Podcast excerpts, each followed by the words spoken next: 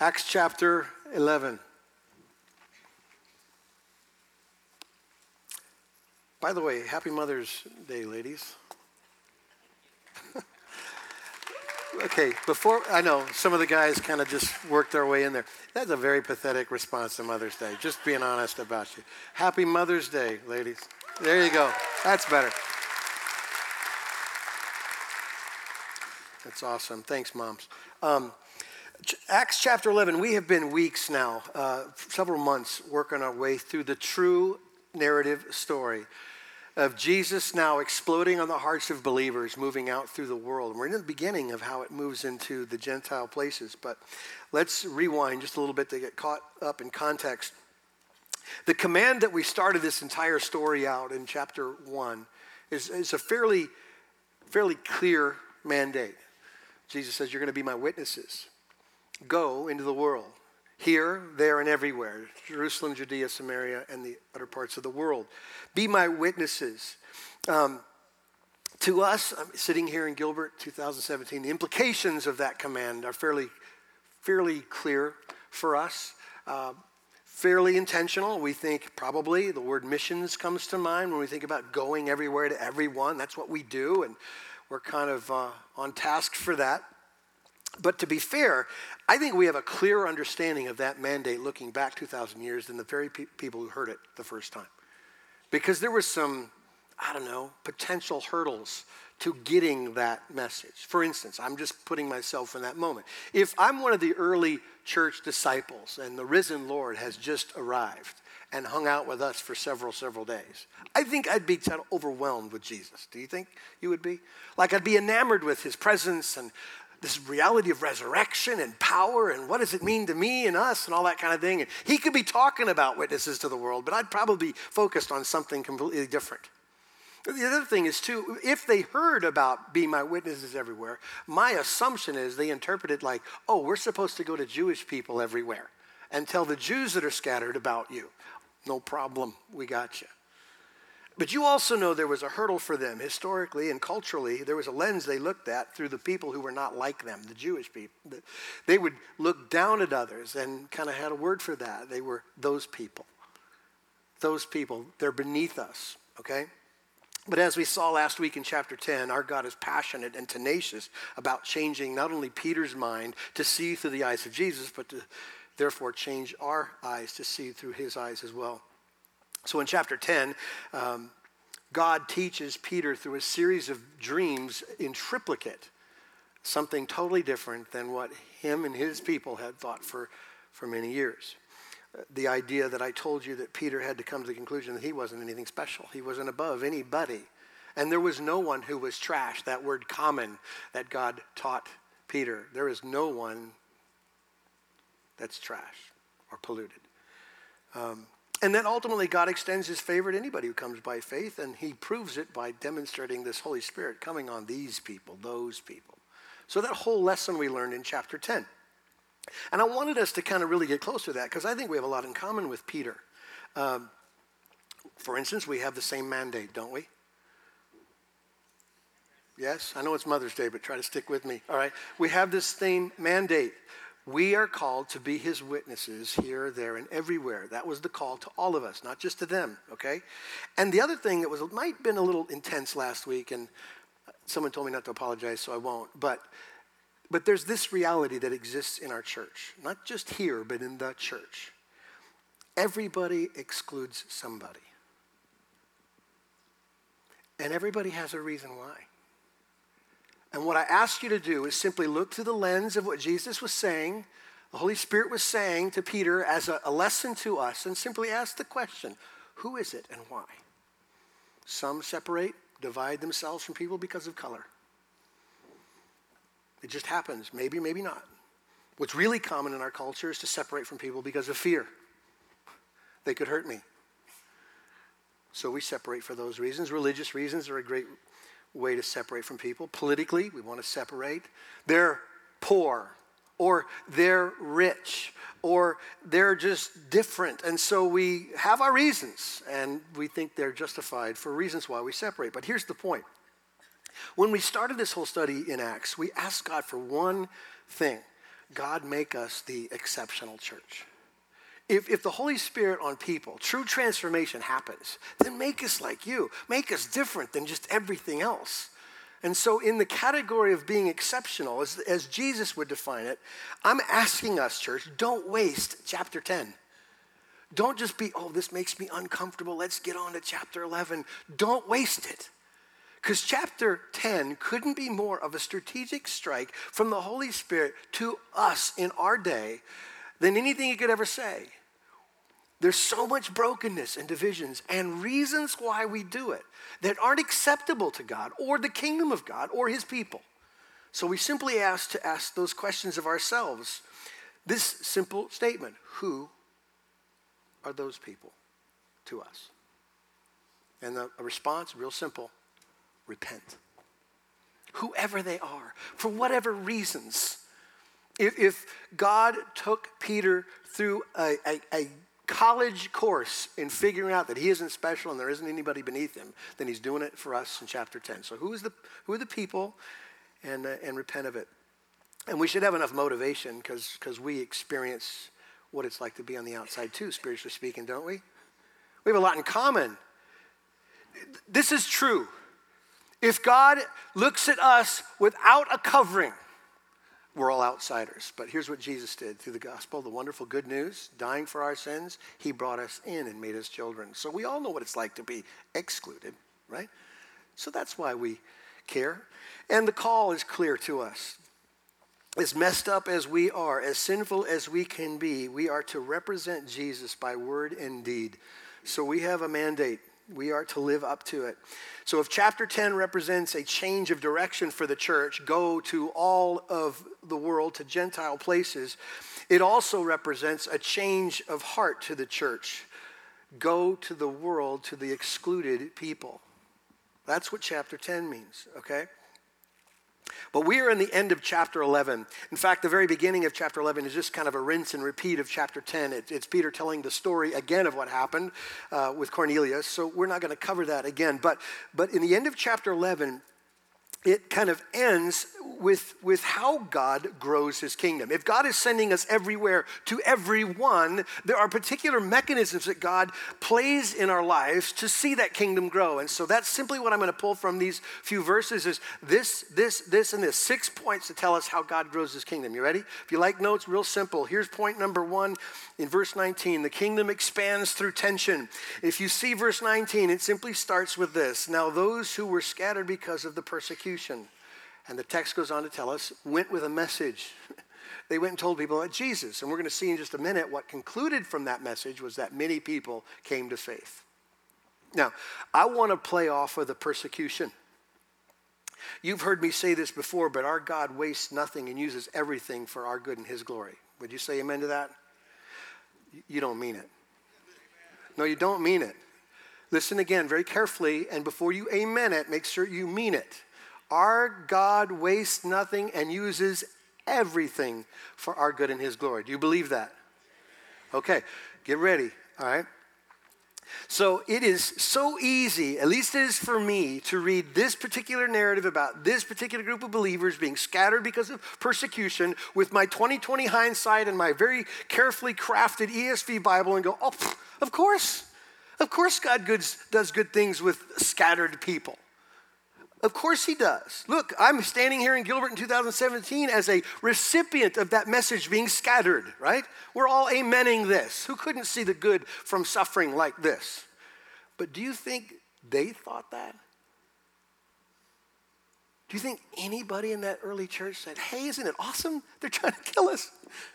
And we get to go other places and talk about Jesus. And we lose our homes and our jobs and we lose our retirement accounts. We have to leave. Isn't that wonderful news? I don't think anybody thought that. And here's my point one of God's sharpest tools to accomplish his will in the world and in our heart is tension. We don't sign up for this. It's not like, uh, God, I'm so prepared to suffer because I so want to be like Jesus. And I'm okay with how we conclude more of the good news as we grow older, but this is sort of how it starts for all of us. We come to Jesus because he is the conclusion to all of our questions. He's the answer to all of our longings, right? But we think this deep. And then we get older and we experience more things and there's more suffering and more weight. And we go, wait a minute, I, I wasn't necessarily calling for holiness. I didn't want you to totally make me new. I wanted just to add something to me, make me happy. I didn't want you to go reconstruct me. That wasn't at all what I signed up for, but he's committed to it, okay? He's committed to it. And he still uses it today, this idea of tension. So, how do you feel about that? I don't think it's uniquely American or westernized to not want to suffer. Because I think the people here in the early church didn't like it either. I, I, bet they could have written letters about, then this is really rough and we're really sad and we grieve it and we shed tears over it. But here's what I do think is particularly westernized we have way more ways to avoid suffering than they did. We can pay to get out of it, we can go see a doctor. We, we can do anything to avoid weight and pain. We can shape our rules to, to, to remove it from our life and run from its influence. But here's what the text tells us. James says it, and you already know this. Chapter 1, this is mind blowing. Consider it pure joy, my brothers, when you encounter trials, suffering, persecution of many kinds, because you know that the testing of your faith develops what? Perseverance and maturity and completeness so that you're not lacking anything. Only God could do that take the rough stuff and form us. Please don't forget that our God uses tension not just to move this early church who loved each other to scatter to be his witnesses, but our God uses tension to bring the kingdom to bear in our hearts, not just in places. And the reality of that kingdom transformation is that it teaches us what Jesus loves compared to what I love, those other competing affections what it teaches us is what really ultimately satisfies. And how do you how do you learn what ultimately satisfies? That it's only Jesus. How do you learn? By disappointment, don't you? So when the world says, "Come and get, come and get and know the joy," and you go and you invest and you buy and you give your life to it, and then it breaks your heart, don't you learn then after suffering that the satisfaction you were looking for isn't in that? It's in Jesus alone. Don't you learn that He is the ultimate destination of your longings from disappointment? You think God is not good using tension to wake us up and clear our minds? Of course He is. And it comes through tears. I wouldn't have picked it, but He did. Don't you understand that the gospel, the good news that God saves sinners, of whom I am the worst, gets anchored into our soul in our suffering? And don't you understand that you learn about the who and what of superabounding grace in your weakness. Like, how many of you believe that God is all powerful? Okay, everyone should have raised their hand there. That was the right answer. All right. How many of you really believe it? He can do anything, right? He can handle your sickness, your cancer. You believe it? He can handle your need. He can handle the brokenness of all these relationships that just kind of collide off each other and leave wounded people everywhere. He can fix that. Do you believe that? Okay. In the midst of all those horrible things that every one of us would tap out of, God is showing that He can overcome and superabound, not when everything goes right, but when things don't. Do you, under, you understand? God uses tension. That was the first one. Here's the second kind of mechanism God uses to grow his kingdom. The kingdom multiplies through the preaching of the word. Let's pick it up in verse 20 to 21.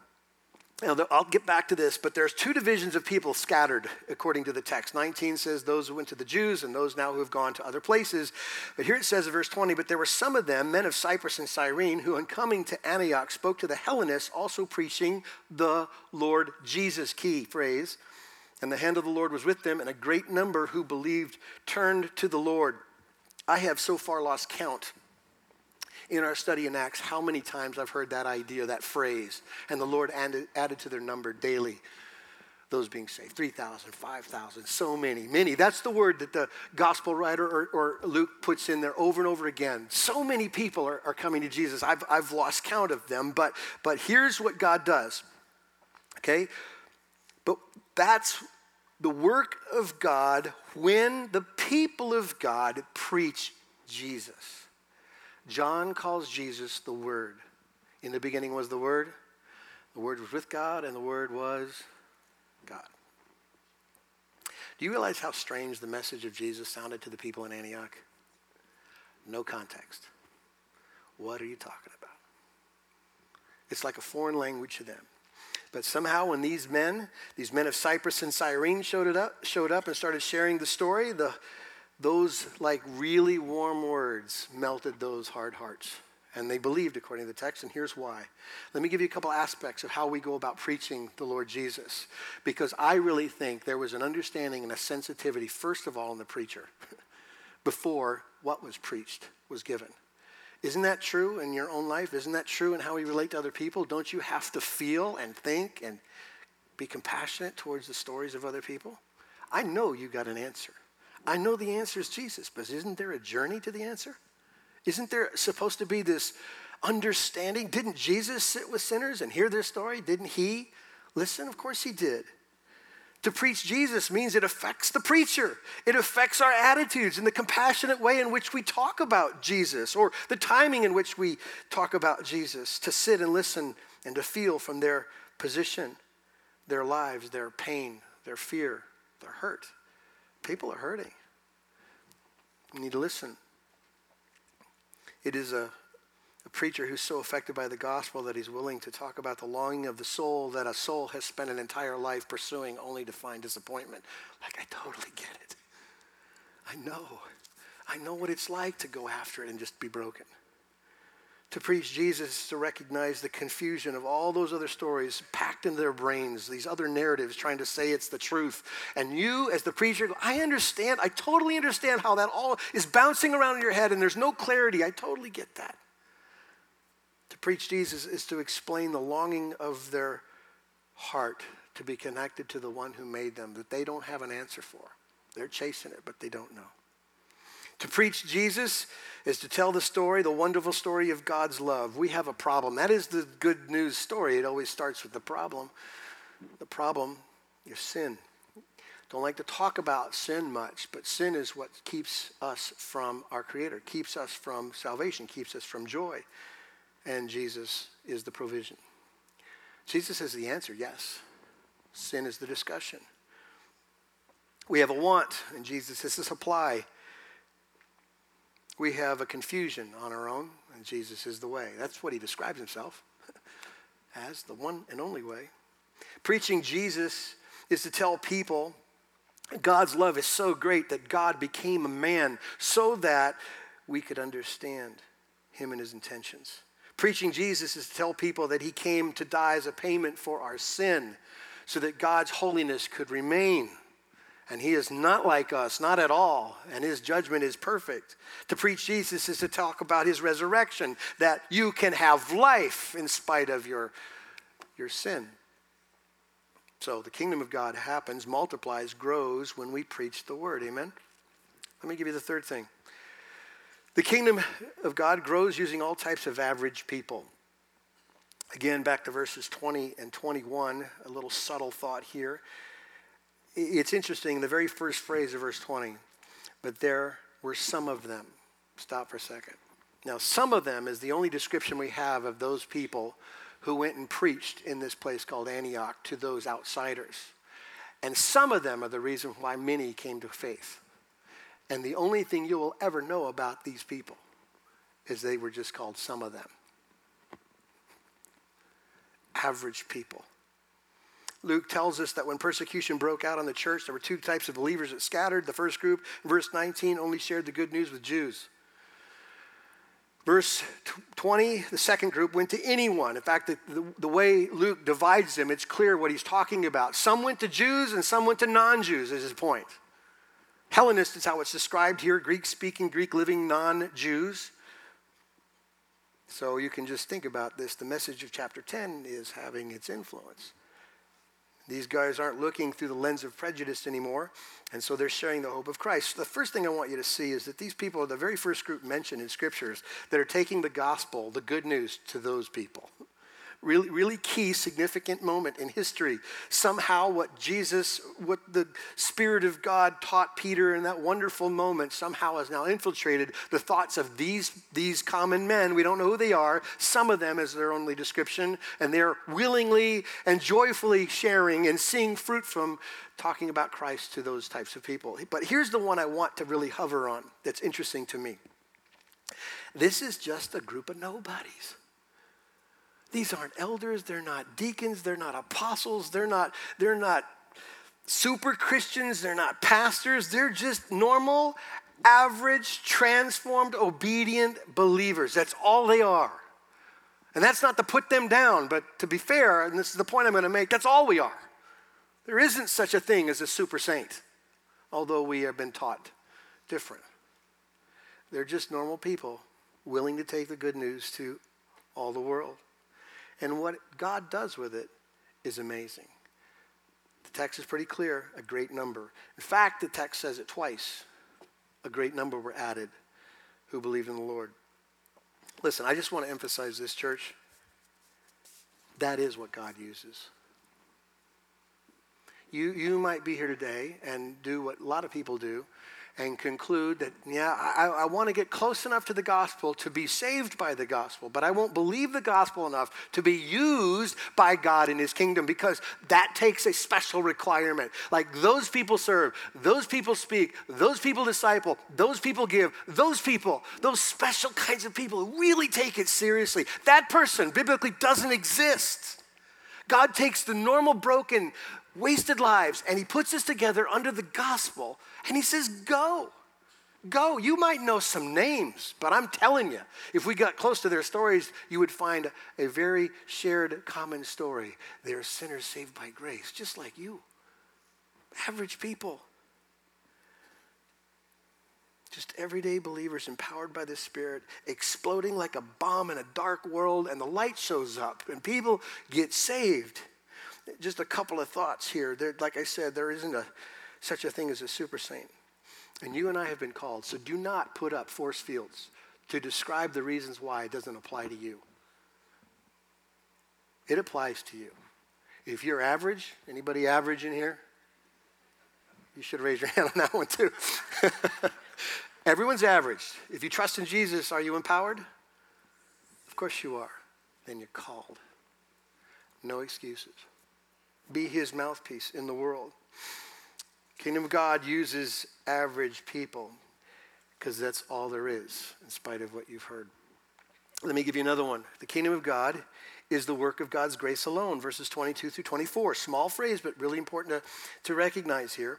Now, this report came to the ears of the church in Jerusalem, and they sent Barnabas to Antioch. When he came, he saw, ready, the grace of God. He was glad and he exhorted them all to remain faithful to the Lord with steadfast purpose, for he was a good man, full of the Holy Spirit and of faith, and a great many people were added to the Lord. There's that phrase again. Now, to really understand the power and what happened in Antioch, I need to tell you about Antioch, and then you're going to understand where the grace of God shows up. Antioch was located about 300 miles north of Jerusalem. Um, at that time, it was the third largest city in the world behind Rome and Alexandria, so it's just a big cosmopolitan place. It was diverse. It had Greeks and Romans and Jews and Arabs and Persians, just a, just a melting pot of cultures and people.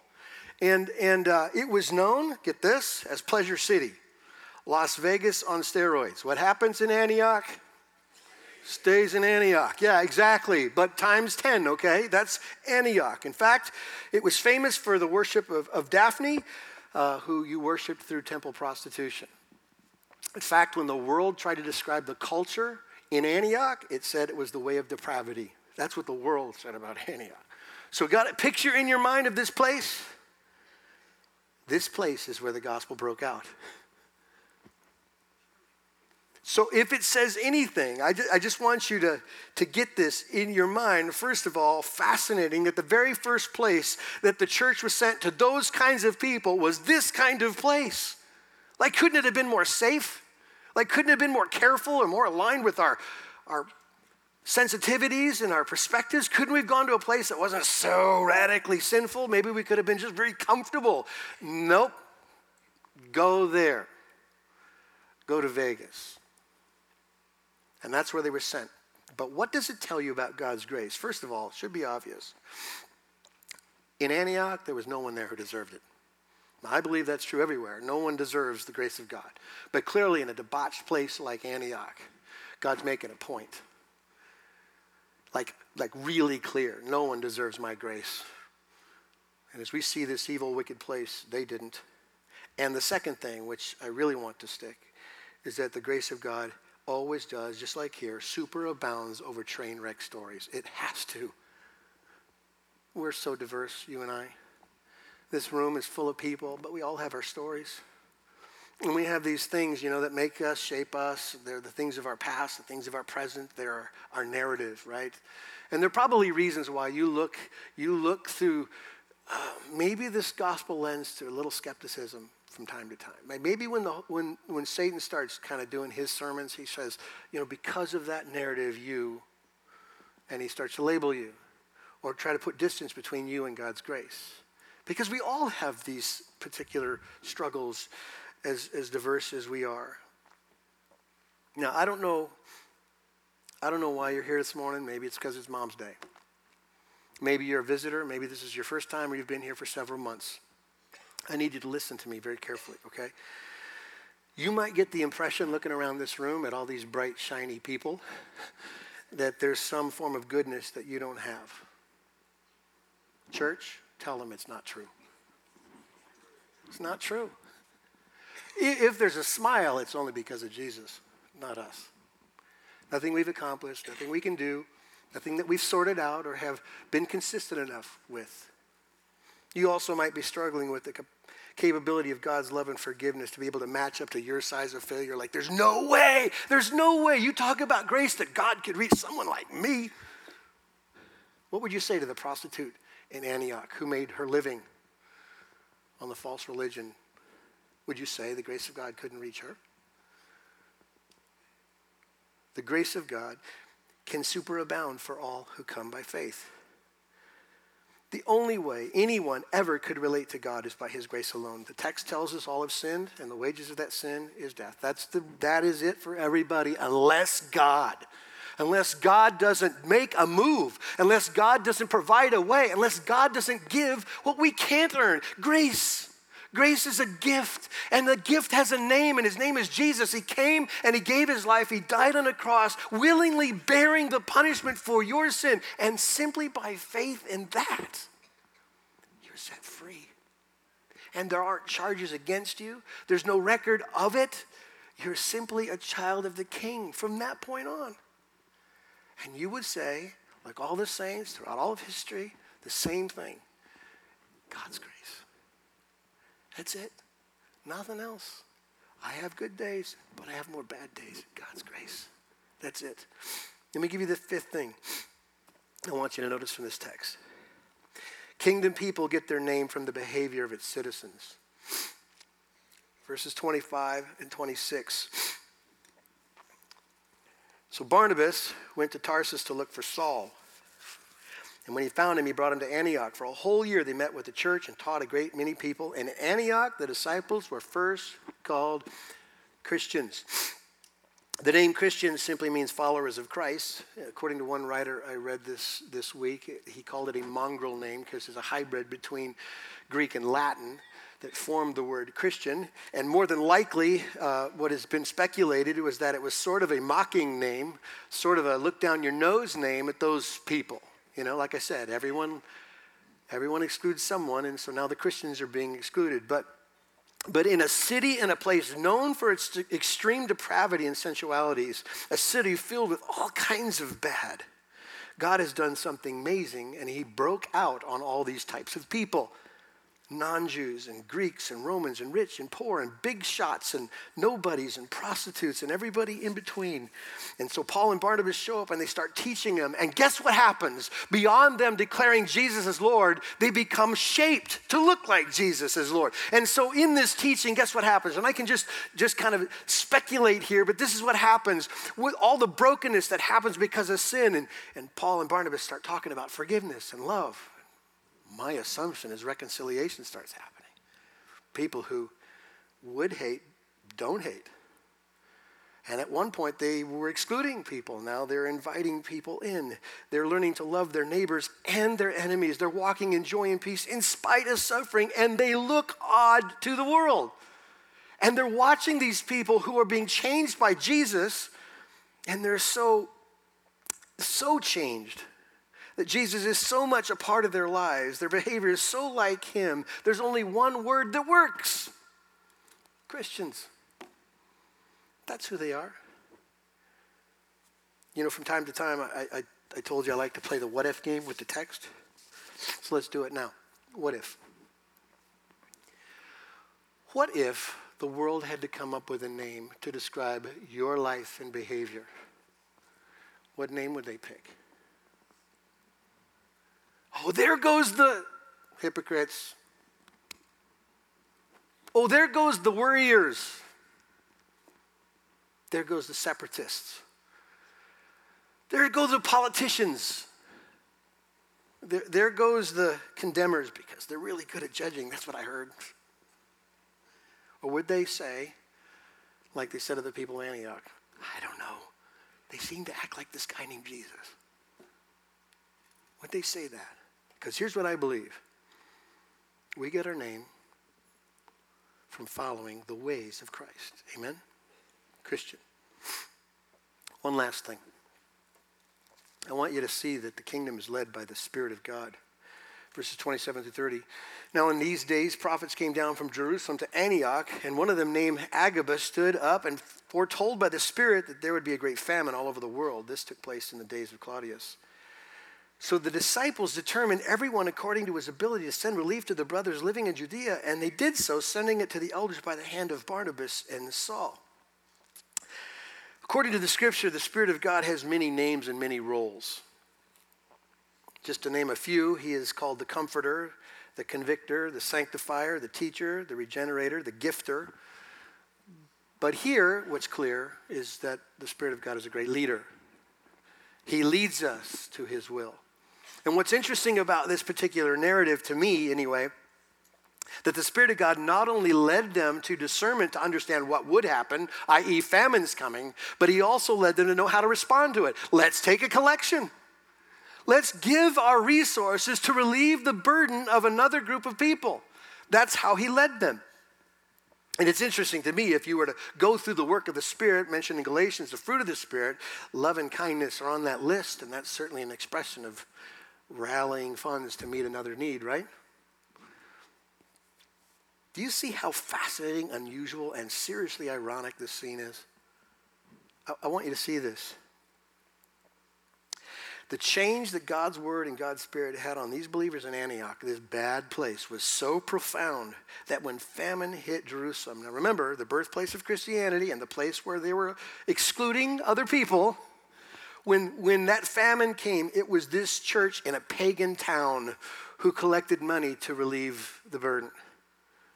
This is powerful. In fact, the very first missionary offering ever taken according to the Word of God was sent by folks who just a year before were considered outsiders and beneath them. Can God's Spirit change people or what? That should have been an amen right there, by the way. You see his power at work? Can you see where this narrative in, intersects yours? Can you? Is this just a good story about them? We told you when we started this study, we don't want to do that. I could care less about history necessarily. I care much about what God's Spirit does now. I want to be like that. So, can you, will you, see where these narratives, this work, this kingdom reality, how it intersects your life and your story? It's a wonderful story that when the church begins to scatter to the ends of the earth, God shows up and says, Let me talk to you about the kingdom. Let me show you about the kingdom. The kingdom's going to grow, it's going to expand. I'm going to use tension.